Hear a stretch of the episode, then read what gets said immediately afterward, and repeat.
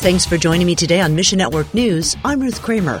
First, the military junta has free rein in Myanmar. Hear how it's affecting believers in just a moment. Then later, you can help Nigerians overcome addiction. We'll explain what we mean in just a few minutes. First, a new United Nations report blames Myanmar's junta for blocking aid to Cyclone Mocha survivors.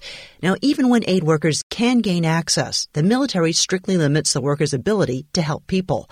AMG International's Brian Dennett says Cyclone Mocha wiped out entire villages in May. The need is desperate. There were thousands of homes damaged, millions of people affected. AMG partners with churches throughout Myanmar to help survivors. So even if foreign aid workers can't reach people in need, the local Christians can. They were able to trek into the disaster area, bring food, water, supplies, and other very necessary things for these poor people. They are telling us that no aid whatsoever has made it in. Believers deliver the gospel along with relief supplies. You can send help and hope through AMG. We'll connect you at our website. They want to provide temporary shelter, tarps, for over a thousand families in the coming days. Also, drinking water. There is very little clean drinking water, so people are getting sick. Ask God to meet believers' needs so they can continue to help. The newest World Bank Outlook describes a system scarred by the military takeover in 2021.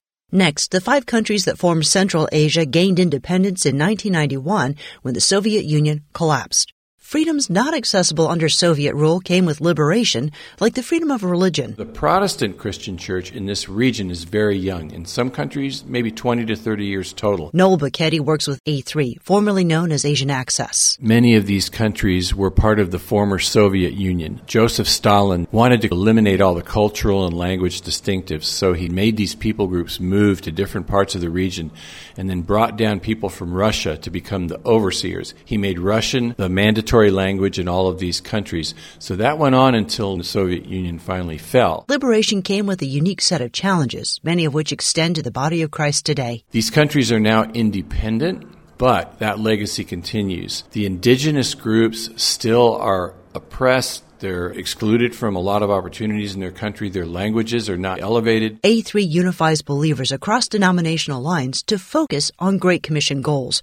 Pray for wisdom as A3 begins new work in four Central Asian countries. A3 really believes in breaking down barriers, in building the unity of the church. And a 2018 study found that substance abuse in Nigeria is more than twice the global average. That rate went even higher after the pandemic. Believers in the United States are working on a solution with Nigerian Christians. Brandon Bauer heads up the Lighthouse. The Lighthouse is a men's drug and alcohol rehabilitation program. We take the gospel of Jesus Christ to the men who are struggling in our community and help them reunite uh, their life with Christ as they're healing the bonds of addiction. A Lighthouse staff member from Nigeria is spearheading the effort. He's partnering with a few friends back home to start a biblical recovery program. As soon as the passports and visas come through, they're going to send two staff members up to then live with us for six months and train with us. They can see what the lighthouse is doing. And then we're going to spend some time over in Nigeria helping them get their program started. There's room for you on this adventure. Read the full story online to connect with the lighthouse and find specific prayer needs. Without prayer, it feels that we're alone on an island doing this work ourselves. So to know that hundreds of thousands of Christians around the world are praying for us is an encouragement to keep going. Pray for travel mercies as Nigerian believers make their way to the U.S. Pray for creativity as these believers study the Lighthouse's approach and adapt it to meet the needs of their communities. Thanks for listening to Mission Network News, a service of One Way Ministries. We're listener supported by people just like you. So by giving to Mission Network News, you enable us to keep the stories of God's kingdom coming. So join us here on Facebook, Twitter, or Instagram. You can also find us on Alexa, iTunes, or TWR360. And together, the Great Commission happens. Look for links at missionnews.org. That's missionnews.org. I'm Ruth Kramer.